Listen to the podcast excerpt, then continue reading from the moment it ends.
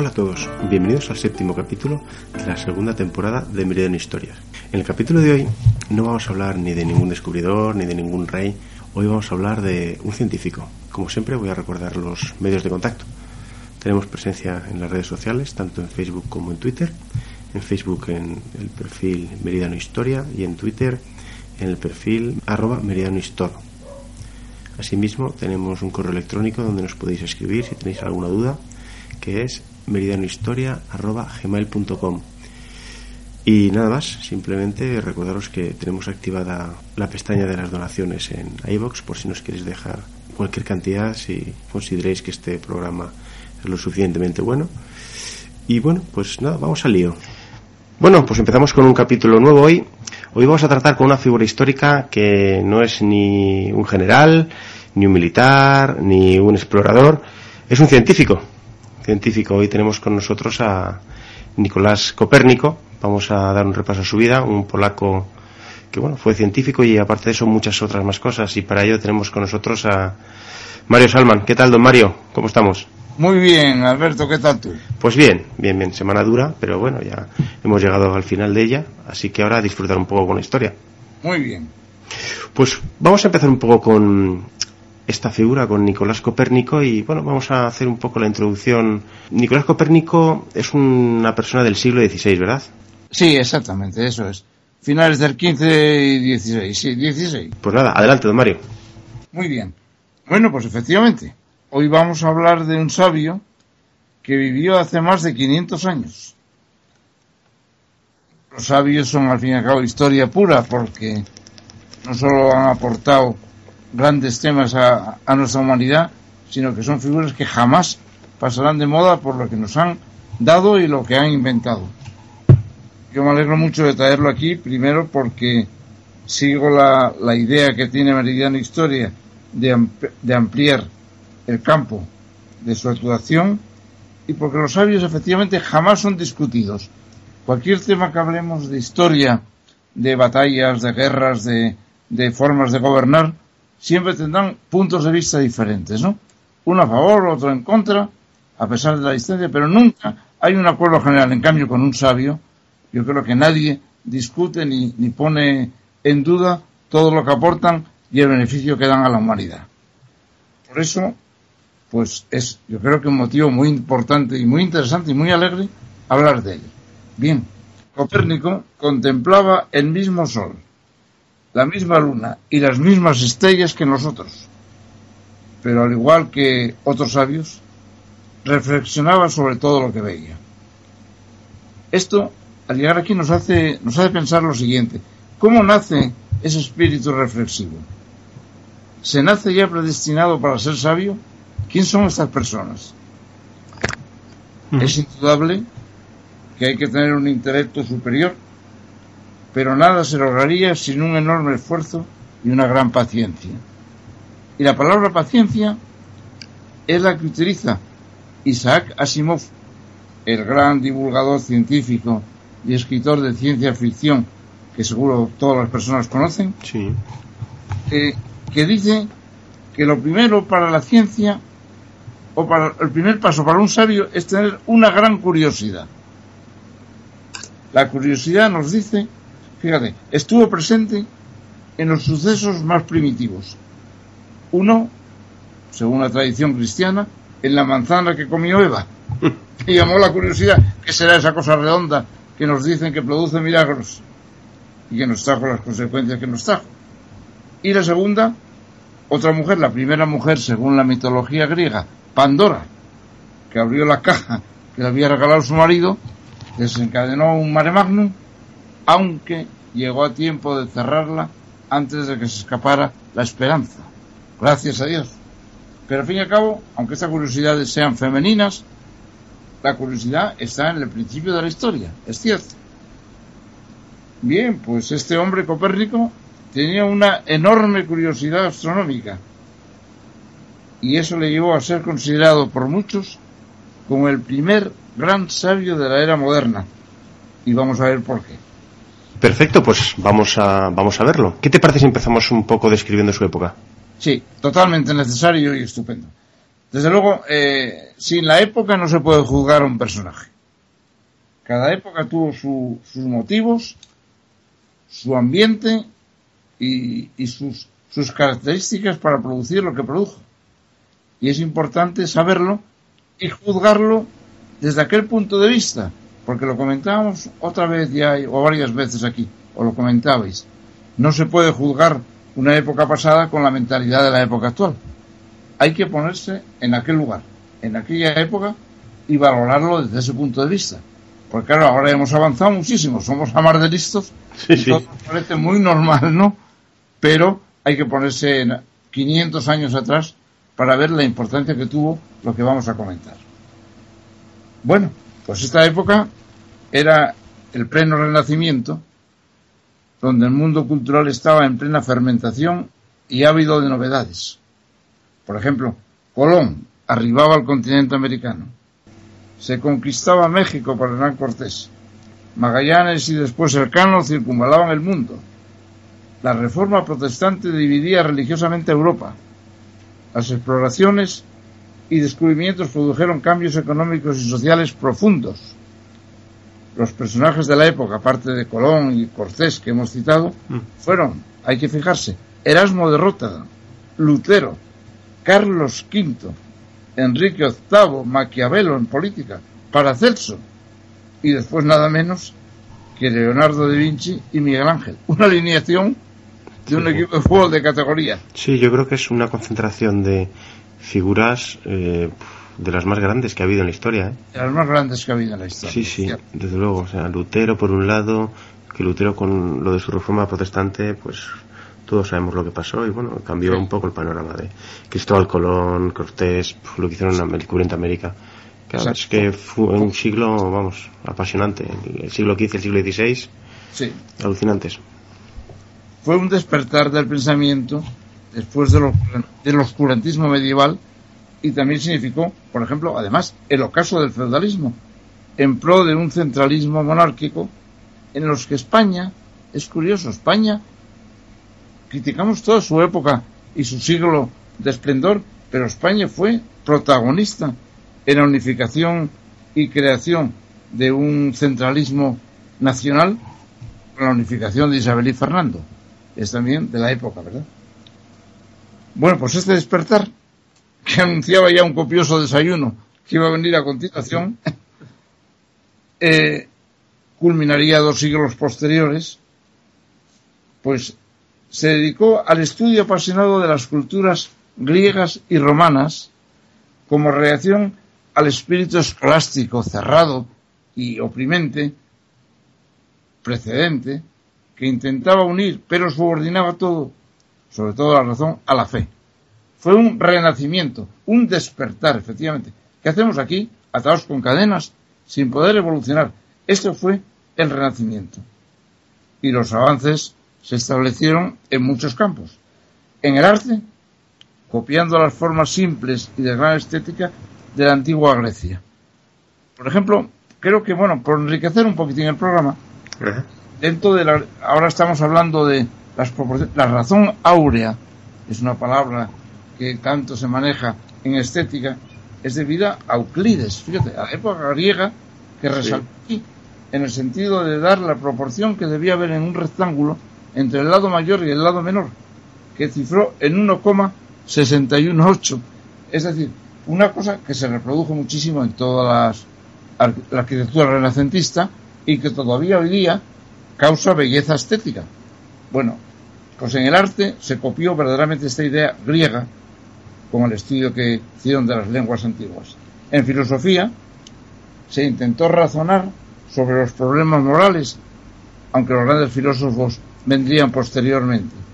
En ciencias, esforzándose en explicar los fenómenos naturales con esa gran curiosidad que decíamos al principio y que entonces empezaba a aflorar. Y aunque se inició en Italia, es la fama que ha cogido esta nación, cada país tuvo sus realizaciones. Y por ejemplo aquí abro otro paréntesis, hay mucha matemática en esto, abro un paréntesis para decir que muchas opiniones de historiadores señalan la época de esplendor musulmana en España como un primer renacimiento del arte, de la ciencia bueno, y hasta de la filosofía, con Averroes y toda esta gente que anduvo por allí, Maimónides y demás, realmente, y pone a España como un antecedente, no global, pero sí local, de gran importancia, ¿no? Y es bueno también que se diga, porque parece que España no hizo nada, ¿no? Nunca. Y efectivamente, aquí hubo, sea musulmán, sea cristiano musulmán, morisco, como lo llamemos. Sí, mozárabe, lo que sea, sí.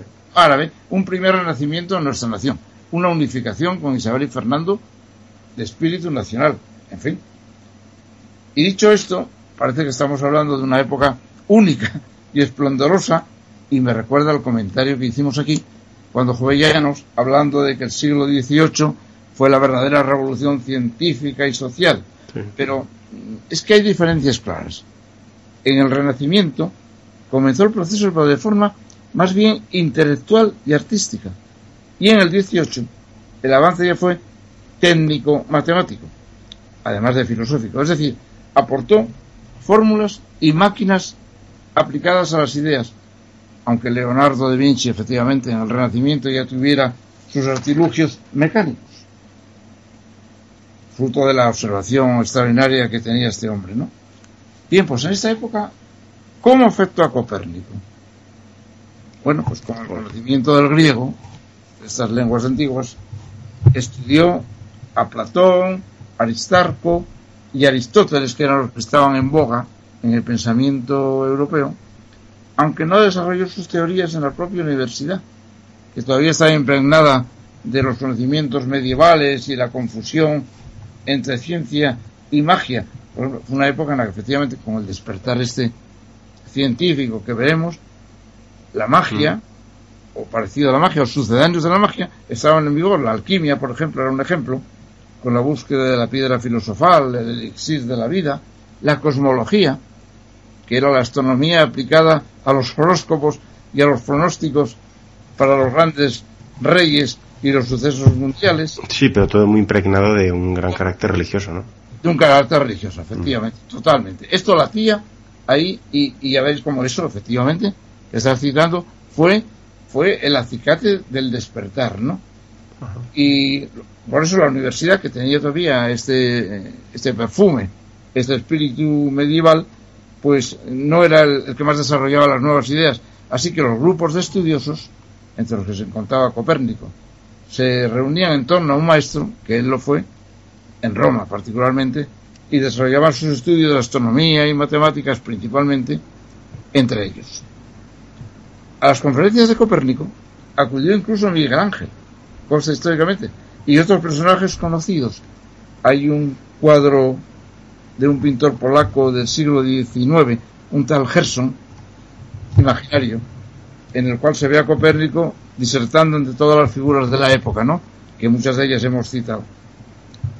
Bueno, de ese estudio de los clásicos griegos sacó Copérnico la necesidad de simplificar sus teorías astronómicas a la sazón muy embrolladas, como veremos posteriormente. Eh, es curioso, la época esta, entre los estudiosos, se estudiaba el famoso trivium y el quadrivium, que tanto hablamos, ¿no? Sí. En la época nuestra de estudiante, ¿no? El trivium y el quadrivium. El trivium era gramática, retórica y dialéctica, y el quadrivium geometría, aritmética, música y astronomía. Era la separación de letras y ciencias que hay ahora, ¿no? Sí, bueno, ya, creo que ni eso, ya creo que ya no hay tanta más diferencia. Hoy lo has dicho y has tocado la tecla. Creo que ni eso.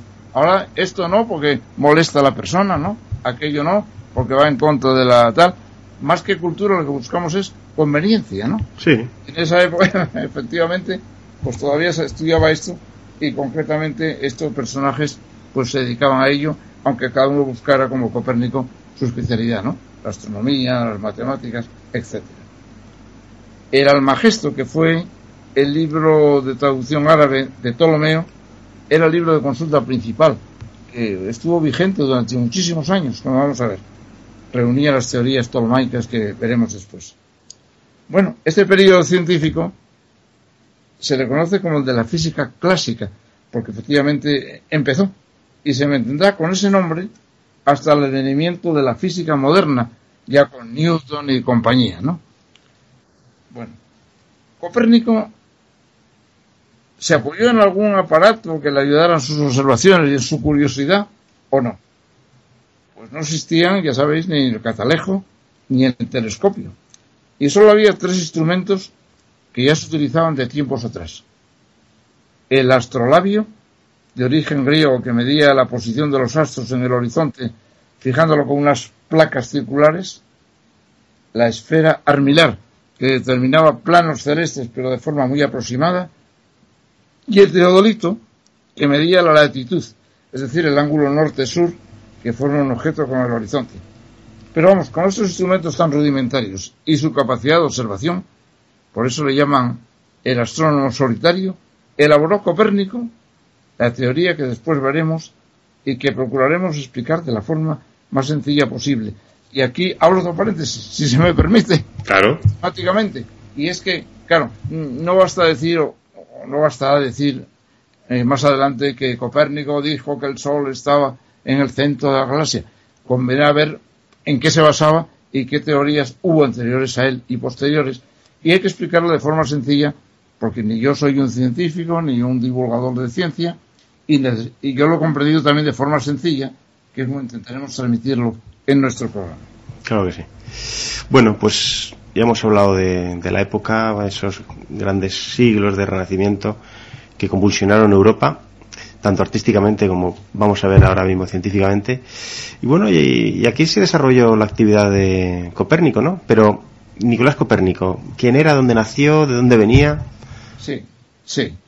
Pues este Nicolás Copérnico nació en Torun, Polonia, era polaco.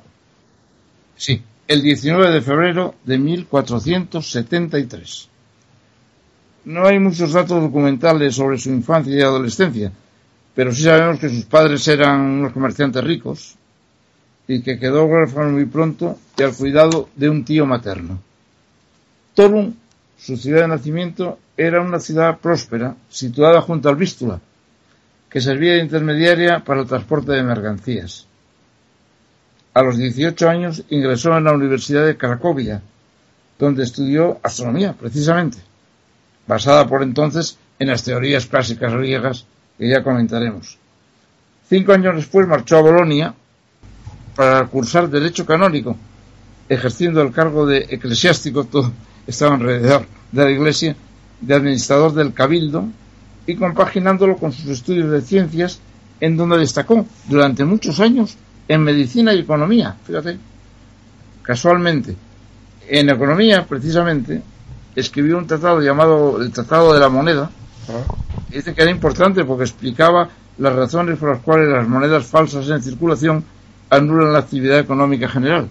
Era, curioso, un nombre muy, muy variado. Resalta, es curioso, al citarle a él, la actividad polifacética de los sabios estudiosos renacentistas, que dominaban a la vez varios saberes, ¿verdad? Acabamos de verlo con él. Miguel Ángel, por ejemplo, escultor, pintor y arquitecto.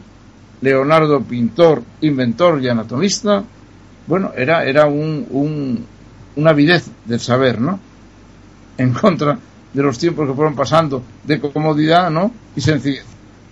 Bueno, por eso Copérnico se dedicó también a la astronomía, que fue finalmente en lo que destacó y lo que pasó a la historia.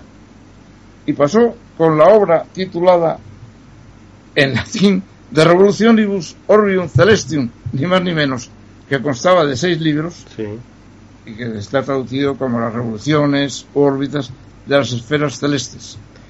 Es curioso el latín, lengua muerta y que, está en desuso total, el, latín y el griego que nos aportaban toda la cultura del antepasado y que casualmente un autor de teatro estupendo, Alejandro Casona, que quizá conozcas tú también, en uno de sus personajes una obra dice, no, no son lenguas muertas, son lenguas asesinadas. ¿Eh?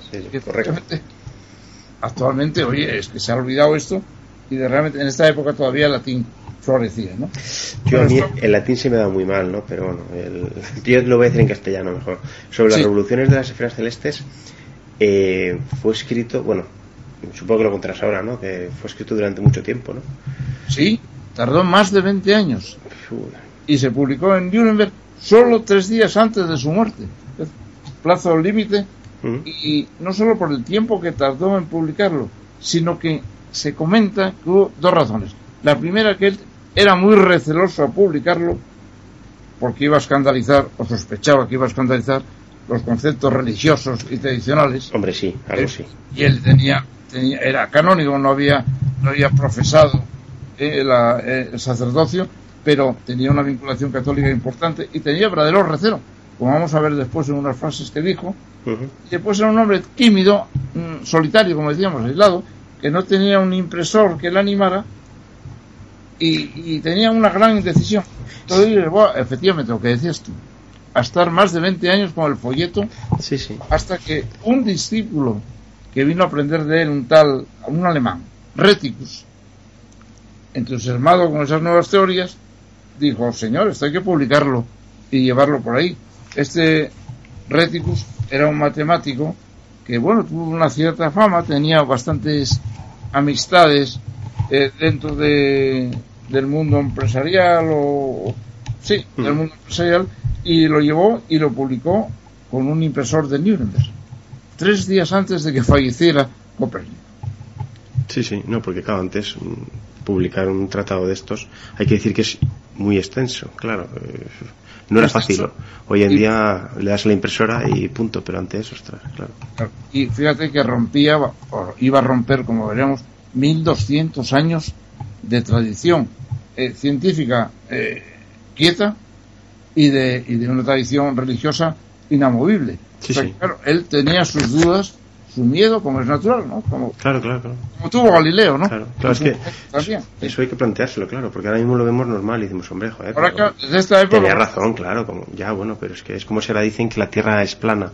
No se puede hablar como ahora. No, no se podía hablar. Claro. No, no, y que aparte que, se, que, que, que lo que se hablaba de que bueno eh, de que el sol daba vueltas alrededor, alrededor de la tierra cuando era al revés no cuando mostró Copérnico eso era una verdad inmutable es que eso no se ponía en duda ni se podía poner es como si ahora mismo pues es el ejemplo que he dicho hace un momento no volvemos a decir que la tierra es plana pues pues no o sea la gente dirá este tío está loco.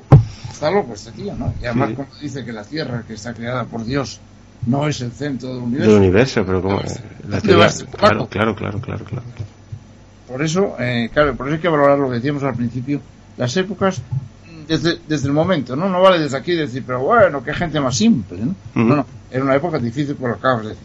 Bueno, pues la teoría de Copérnica, llamada heliocéntrica, es decir, la que sitúa al Sol inmóvil en el centro de nuestra galaxia y a la Tierra y el resto de los planetas girando a su alrededor, chocaba de frente con la teoría geocéntrica, que era lo contrario, la Tierra en el centro inmóvil y todo el mundo girando alrededor de esa maravilla creada por Dios y, creada para beneficio del hombre, porque él lo había decidido así. Eh, los planetas que giraban según Copérnico alrededor del Sol en aquel momento eran la Luna y los seis primeros, eh, eh, Mercurio, Venus, la Tierra, Marte, Júpiter y Saturno. Los demás vinieron ya posteriormente. ahora parece una cosa evidente. Claro.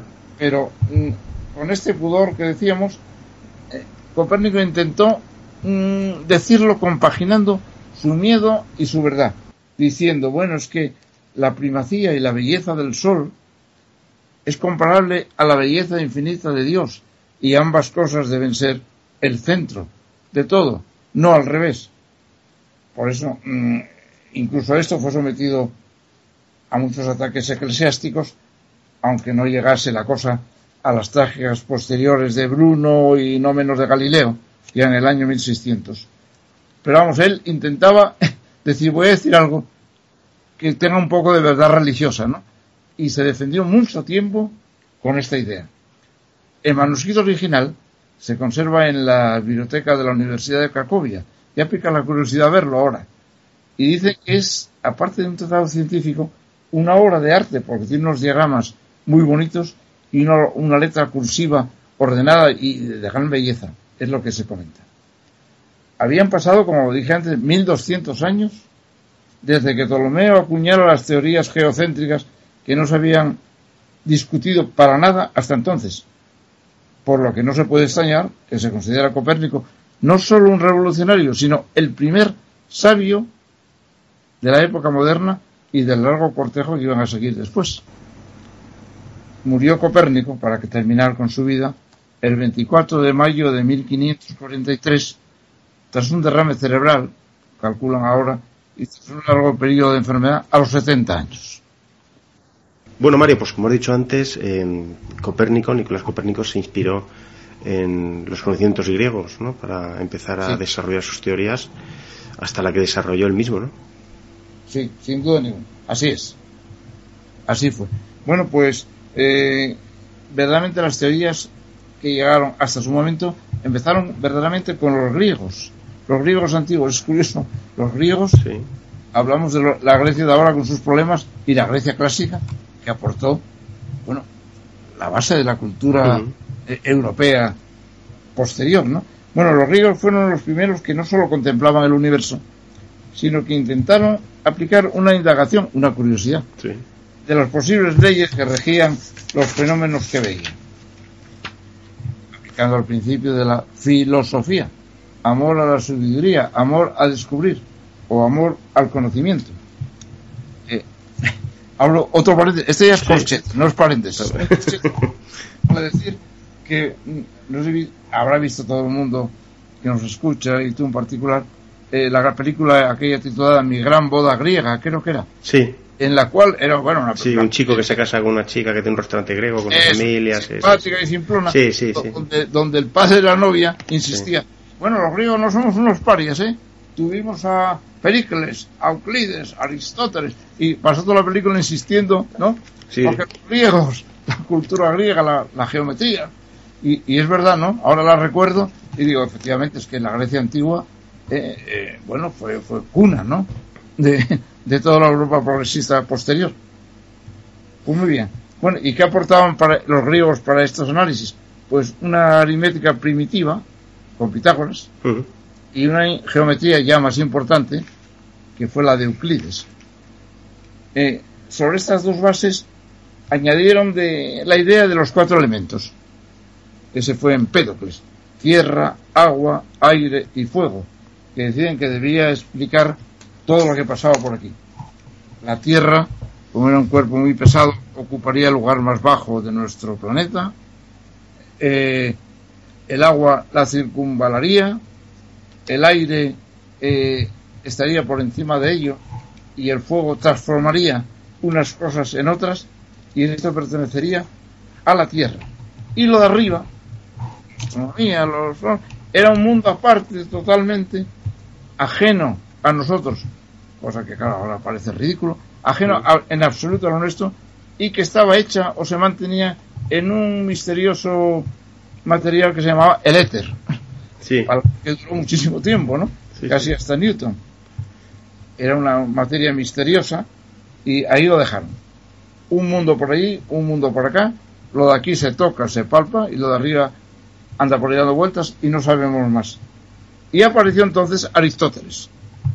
Aristóteles le llama el filósofo del sentido común porque explicaba lo que veía, los fenómenos naturales, por observación directa. Es decir, no andaba ni con experimentos ni con, ni con cálculos. Dicen los psicólogos que es el sistema que emplean los niños pequeños, que son ajenos por completo a los experimentos y, y actúan según lo que ven, ¿no? Pues Aristóteles lo veía y decía, bueno, pues que esto es, efectivamente, tierra aquí, agua allá, allá, y, y al llegar al cosmos decía, bueno, aquí hay que poner alguna idea más. Y entonces decía, eh, aunque está separado el mundo, ahí arriba hay unos giros, hay unas esferas misteriosas. El círculo era para los griegos la figura geométrica perfecta, por su equidistancia del centro, su regularidad, sin ninguna imperfección. Hay unas esferas que dan vueltas las vemos a veces, a veces no las vemos, y giran alrededor de una Tierra que está inmóvil, desde luego. Y estos giros se hacen a modo de un gran engranaje de relojería que está comandado por un móvil lejanísimo, que es el primer móvil, que es el que hace moverse a todas las demás. 55 esferas, llegó a decir el que había, pero en absoluto girando por su cuenta y sin tener ninguna influencia sobre la Tierra. La Media copió a Aristóteles y dijo, claro, es que este primer móvil es Dios. ¿Eh? Siendo la Tierra imperfecta, los cielos son perfectos, inmutables, y Él desde arriba mueve el mundo, dejando a la Tierra, su favorita, tranquila en el centro. Y esa Edad Media, que fue verdaderamente un, freno total a la, evolución de, de las teorías, pues solo tuvo una excepción en Tomás de Aquino, que, bueno, intentó, intentó nada más unir fe y razón, aunque verdaderamente todo, todo lo sometía, lo, su, lo a la idea base de la fe, ¿no? Y ah, seguía siendo el centro universal.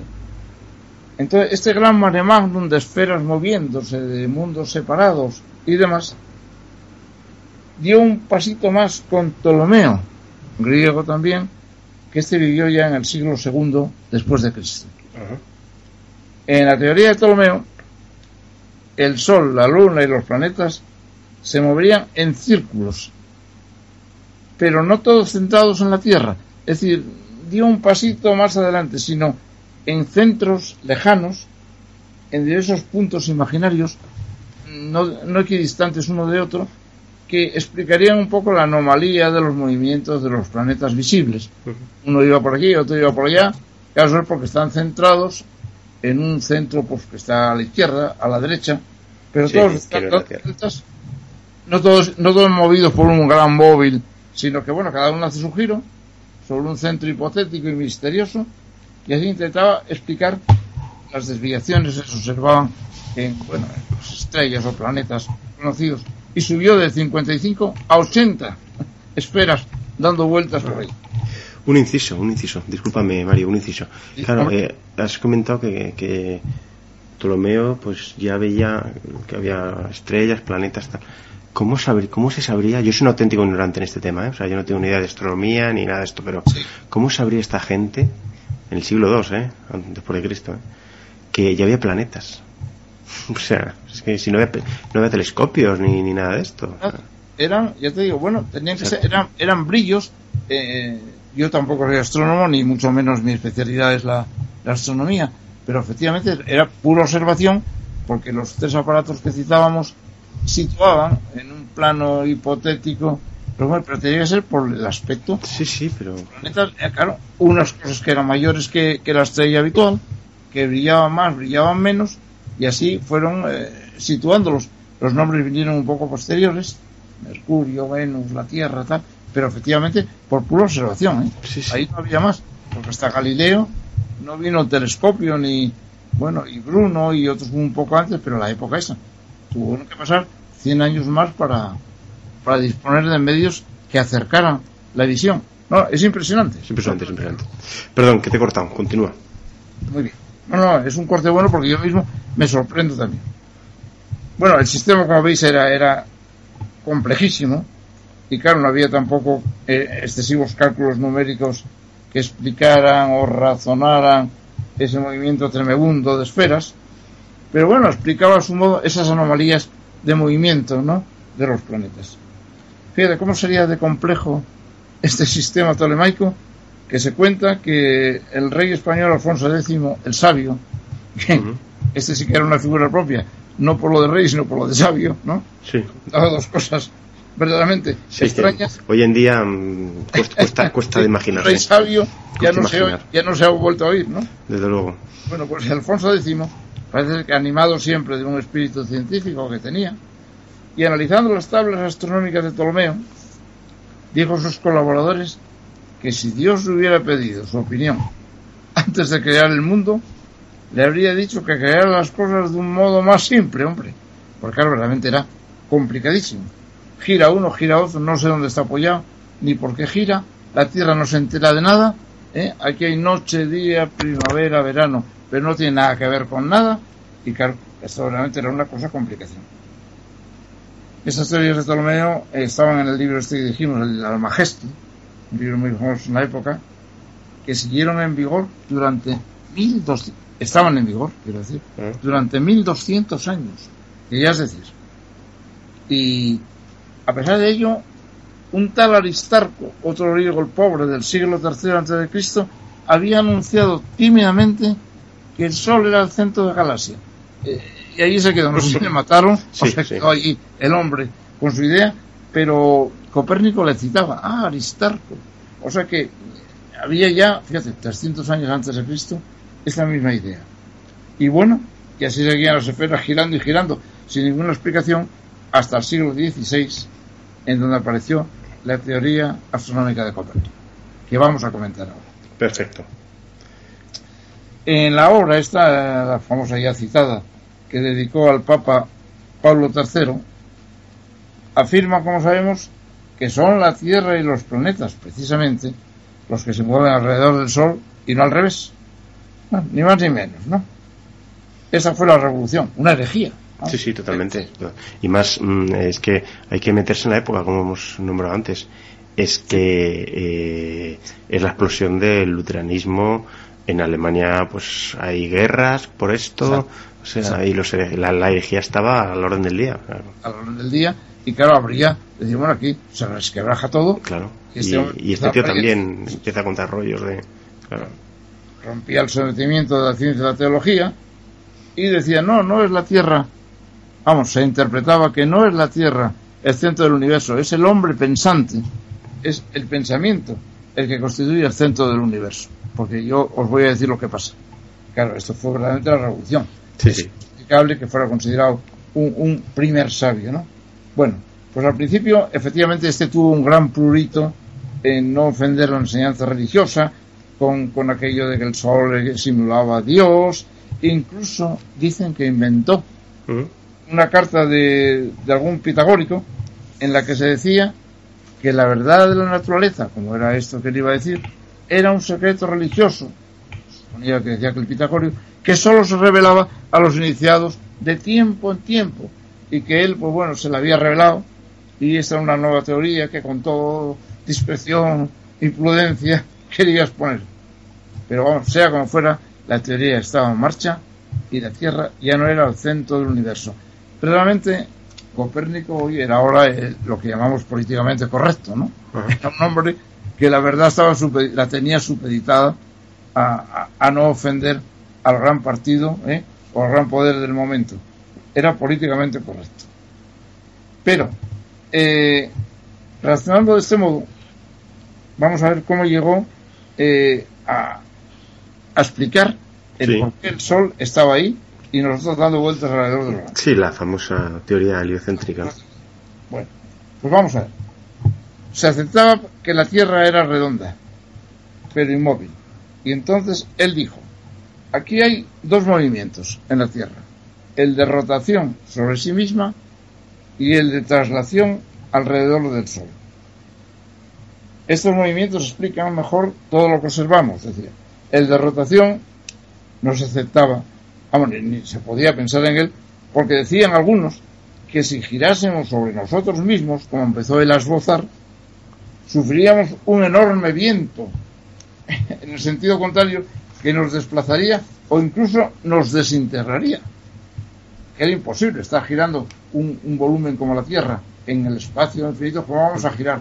¿Y el viento que vendría contra nosotros? Entonces él argumentaba, antes se desintegraría el Sol y los grandes planetas, que tienen mayor volumen y encierran mayor energía en el, cierre, en el giro. Y sin embargo, están ahí. Si giraran alrededor de la Tierra, el cataclismo sería tremendo, se desharían completamente. Por contra, este giro explica perfectamente la noche y el día. Era el primer movimiento que él empezó a decir. Y segundo, el de traslación. El de traslación alrededor del Sol, que justificaría por qué varían la posición de los planetas respecto a la Tierra. Por ejemplo, era el caso de Mercurio, que parecía que no se alejaba nunca del Sol, y si el Sol fuera el que girase alrededor de nosotros, cada vez habría muchos periodos de tiempo en los que se apartaría de Mercurio. No es que giramos todos alrededor del Sol, manteniendo unas distancias variables, pero manteniendo una distancia, por eso lo vemos siempre igual o parecido, ¿no? Y estos fueron los dos grandes hechos, movimientos o sucesos que aplicó a la Tierra para explicar la noche, el día, las estaciones y las posiciones respecto a los planetas. Eh, por ejemplo, le criticaban también, pero vamos a ver, hombre, ¿cómo vamos a girar nosotros alrededor del Sol si estamos viendo que el Sol va de este a oeste, lo vemos todos los días? Y entonces, por si no bastaba lo argumentado, decía, es un error de nuestros sentidos, como ocurre, por ejemplo, aplicándolo a un ejemplo de ahora, si estamos metidos en un vehículo y arranca otro, el vehículo nuestro está parado y arranca uno de fuera, al arrancar parece que, si nos movemos nosotros, y es él. Si no tienes un efecto físico que te diga que tú te estás moviendo, es difícil predecir si tú te mueves o se mueve el tren de al lado, ¿no? Y esto fue un error de los sentidos, decía, los sentidos nos engañan. Fue un avance discretísimo en cuanto a los movimientos relativos que explicarían los físicos después, eh, con Einstein en particular y, posterior, la relatividad de todas las cosas, ¿no? Del movimiento, de los sentidos, ahí vinieron por los filósofos, los sentidos nos engañan, el empirismo, el Kant, el otro, pero ya adelantó un poco, los sentidos no son fiables, ¿no? Razonemos, razonemos un poquitín. Bueno, sus órbitas alrededor del Sol y demás, y los demás planetas moviéndose, él las, entendía que seguían siendo circulares. Claro, esto solo se aclaró posteriormente con Kepler, Galileo y Newton al descubrir las órbitas elípticas, primero, que son las que son, y la fuerza de la gravedad, claro, posteriormente. Pero llegó más, incluso hizo un cálculo de la órbita de la Tierra, que es impresionante, a mí esto me impresiona, que cifró en 150 millones de kilómetros de, longitud de periferia, cifra que por visto es bastante aproximada a la realidad. Ahora, eh, los cálculos, claro, yo ni los tengo, ni posiblemente los entienda, pero son verdaderamente impresionantes. ¿no? Sí, sí, como alguien de, aquel tiempo, ¿verdad? Sí, rompió un poco con, con todo lo anterior, ¿no? Fue una teoría tan revolucionaria que, bueno, dio paso a otras más avanzadas y, bueno, eh, eh, Newton, Newton se inspiró en él, claramente. Y naturalmente todas estas ideas que ahora estamos nada más comentando por, por afán de sencillez y porque es la única manera de, explicármelo a mí mismo y a todos los demás, tuvo un soporte matemático y dice que fue uno de los, de los primeros que hubo por aquel entonces, ¿no? la obra esta consta de unas fórmulas. Yo leí un libro donde dicen, hombre, si hubiera sabido él que las proporciones y, los logaritmos y no sé qué existieran, hubiera sacado con la horra. Pero claro, en la época yo vi las fórmulas, pero no las interpreté para nada, en absoluto, faltaría más y ciertamente había ya un soporte matemático y, de dibujo que, oye, que completaba muchísimo la obra y le daba un valor tremendo. Y esta fue la teoría y verdaderamente ahora dice, bueno, este hombre rompió con dos siglos casi, bueno, con dos siglos, con tres siglos de tradición, de inmovilismo. La pregunta es la inmovilidad.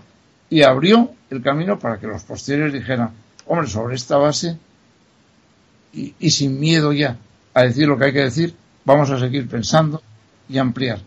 Por eso yo creo que el nombre es eh, del primer sabio de, de, la época moderna está muy bien aplicado. Tuvo un mérito impresionante.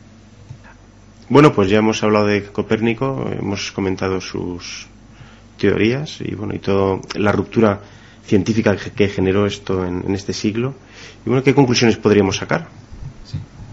Pues vamos, leyendo eh, los divulgadores científicos y los cronistas de ciencia que hay, dicen que hay pocos ejemplos de teorías científicas que hayan repercutido tan profundamente en los conceptos del hombre. Porque supone de liberalidad de mente, ¿no?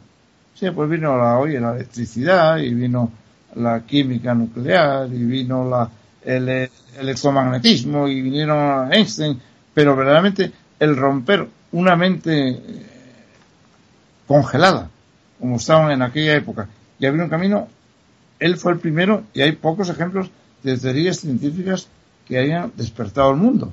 Después en el siglo XVIII también, y otras más, pero teorías verdaderamente científicas que hayan sido un aldabonazo a la conciencia universal, hay pocas. Y una fue de ellas. Y tuvo el mérito de ser el primero. Claro, el mérito que tiene uno que abre la puerta del futuro, que corre el telón de todos los sucesos que venían después. Nunca se valora el primero y dice, bueno, el figura no, pero el primero que empezó fue él. Y después, no es que fuera más fácil, pero bueno, eh, sí, sí, sí, pero... los y los terceros. Lo difícil es romper con, lo anterior, claro. Efectivamente. Y en palabras, por ejemplo, del astrofísico y en Claude Pecker, francés, dice que nos enseñó además una cosa muy importante a ser modestos y a entender que solo somos una birria, una minúscula parte del universo. Lo cual también es una lección muy importante. Yo por mi parte añadiría, oye, que he hecho en falta eh, programas divulgativos de ciencia básica en nuestros medios de comunicación. Caramba, que sin duda resultarían no solo muy a menos, sino exhaustivos, ¿no? Y no es ninguno. Alguna cosa esporádica y se podrían explicar muchísimos fenómenos físicos y químicos y biológicos por gente hoy especializada y meritoria de manera sencilla, de forma de, oye, de espabilarnos un poco y enriquecernos un poquitín a toda la audiencia. No para nada.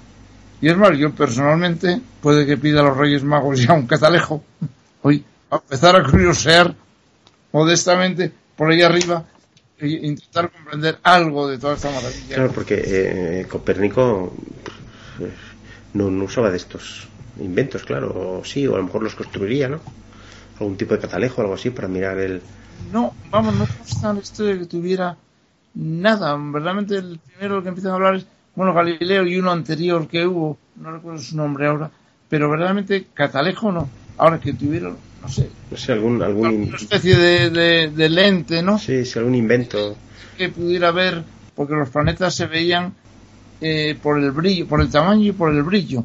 Eh, por ejemplo, explicaban por qué los movimientos de los planetas que variaban lo notaban por el brillo. Cuando oscurece es que está más lejos, cuando brilla más es que está más cerca, con una lógica de, de posición fácil, pero no, verdaderamente no se habla de, porque el astrolabio y todas las demás, la esfera, eran observaciones, pero no tenían incorporado, que yo sepa, ¿eh? Bueno, pues mira, les, les- Ya que puedo añadir más, eh, ningún instrumento óptico, al menos de precisión, ¿no? Lente, en aquella época, bueno, lentes, en 1500 había lentes, ¿no? Todavía vemos a Quevedo en su famosa foto con las gafas ahí clavadas o con dos cristales, ¿no? Ya, bueno, pues posterior que veo, ¿no? También. Pero a posterior, en esa época, mm, no sé, no digo que no hubiera, porque el vídeo en el que yo trabajé tantos años ya se inventó en tiempo de los egipcios y anterior, y, pero era un vídeo utilizado decorativamente, ¿no? No sé, no puedo decir verdaderamente que tuviera nada de esto, ¿no? Pues ponemos deberes a los oyentes y nada, les Ahí queda. dejamos sí. que investiguen y que nos Que escriban. investiguen y que nos lo aporten. Exacto, exacto. Les toca a ellos ahora colaborar. Así, Muy bien, pues nada, eh, pasamos a la bibliografía, ¿no? a la bibliografía. Yo, bueno, aparte de que las ideas generales se encuentran en cualquier tratado de astronomía, yo tengo dos, por ejemplo.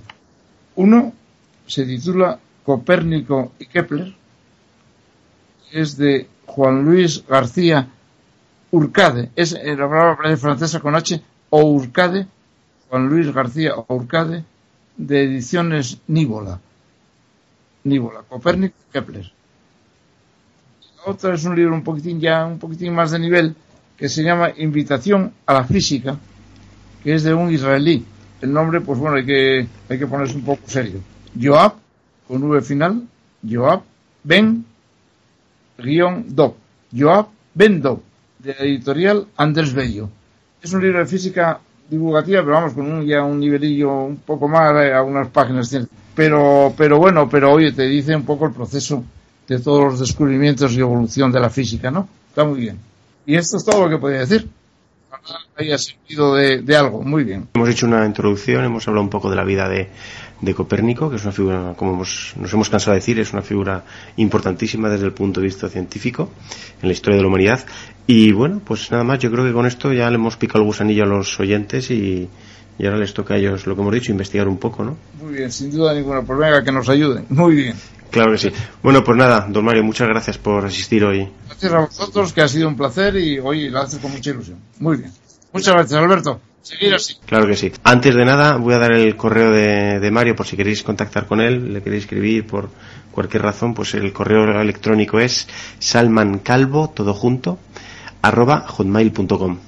Y a mí, si me queréis escribir, pues en el correo del programa, en meridianohistoria, arroba gmail.com. Y nada más, pues un placer. A ver si nos vemos pronto otra vez por aquí, Mario. Estupendo. Encantado. Muy bien, muchas gracias. Muy y buenas un noches. saludo. Que te mejores. Buenas noches y muchas gracias a todos. Un saludo.